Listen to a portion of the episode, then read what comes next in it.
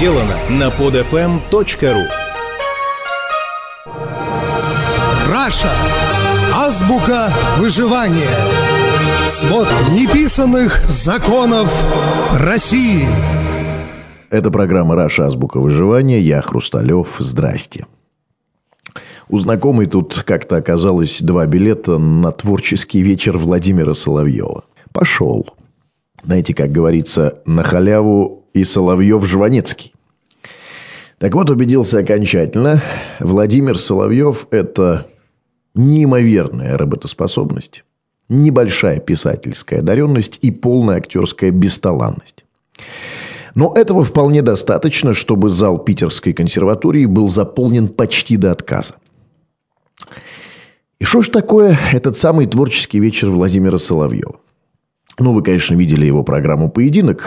Так вот, творческий вечер – это то же самое, только без экспертов и оппонентов. То есть, без всего лишнего и наносного. Один Соловьев в перекрестии лучей прожектора.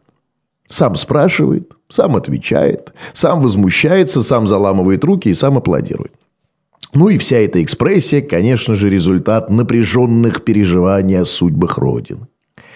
И если вдруг вы захотите услышать набор красивых сентенций и смелых инвектив типа «просмеяли Россию», «воруют все», Продажные чиновники, коррумпированные полицейские, а также три тысячи раз фамилию Фурсенко с эпитетами «безграмотный», «бесполезный» и «бессовестный» вам срочно нужно бежать на творческий вечер Владимира Соловьева.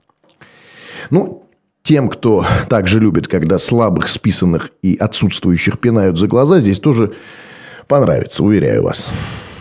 Ну, в общем, представьте себе Михаила Задорнова, который не шутит, и вы составите полное представление о перформансе под названием «Творческий вечер» Владимира Соловьева.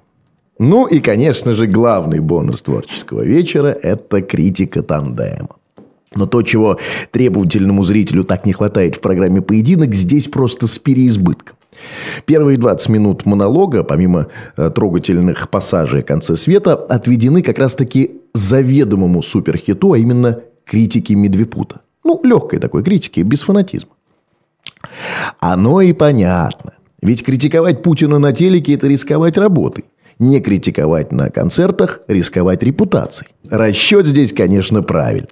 Аудитории неполиткорректные, в кавычках, выпады в адрес Путина с Медведевым очень и очень нравятся. При слове «тандем», произнесенном в критическом или ироническом контексте, зал неизменно разражается аплодисменты. И наоборот, стоит произнести что-нибудь посложнее, что-нибудь парадоксальное или не лозунгообразное, и аудитория просто вымирает. Вообще, с народом в зале явная проблема.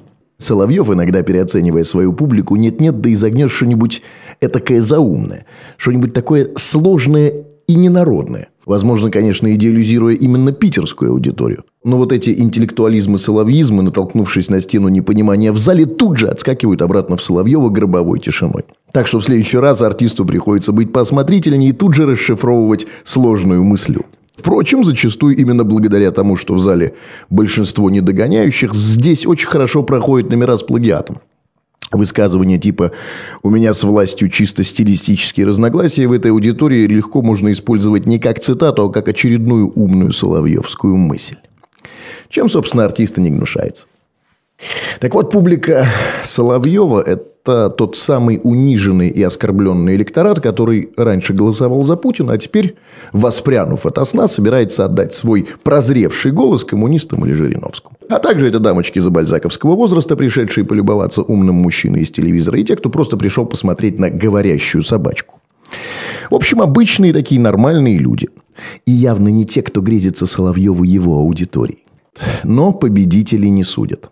В конце концов, для денег умные-то и не нужны. Важно не качество, важно количество. Важна не карма, а касса. А здесь Владимир Соловьев, безусловно, победитель. Зал полон, билеты и компактно разложенные в фойе соловьевские книжки успешно проданы. При этом, конечно же, главная драма Соловьева-журналиста состоит вот в чем.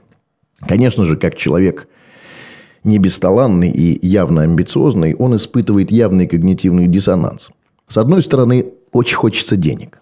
А с другой есть явное желание видеть среди своих почитателей так называемых интеллектуалов. Это очень хорошо видно. Но со вторым явная проблема. Ведь чтобы собрать зал, достаточно лица в телевизоре. Чтобы собрать достойных, здесь нужно что-то еще. И качество аудитории не зависит от медийности. Увы, господин Соловьев. И чтобы любили и уважали умные, нужно быть почестнее да посмелее. Быть, а не пытаться эту самую смелость и честность симулировать.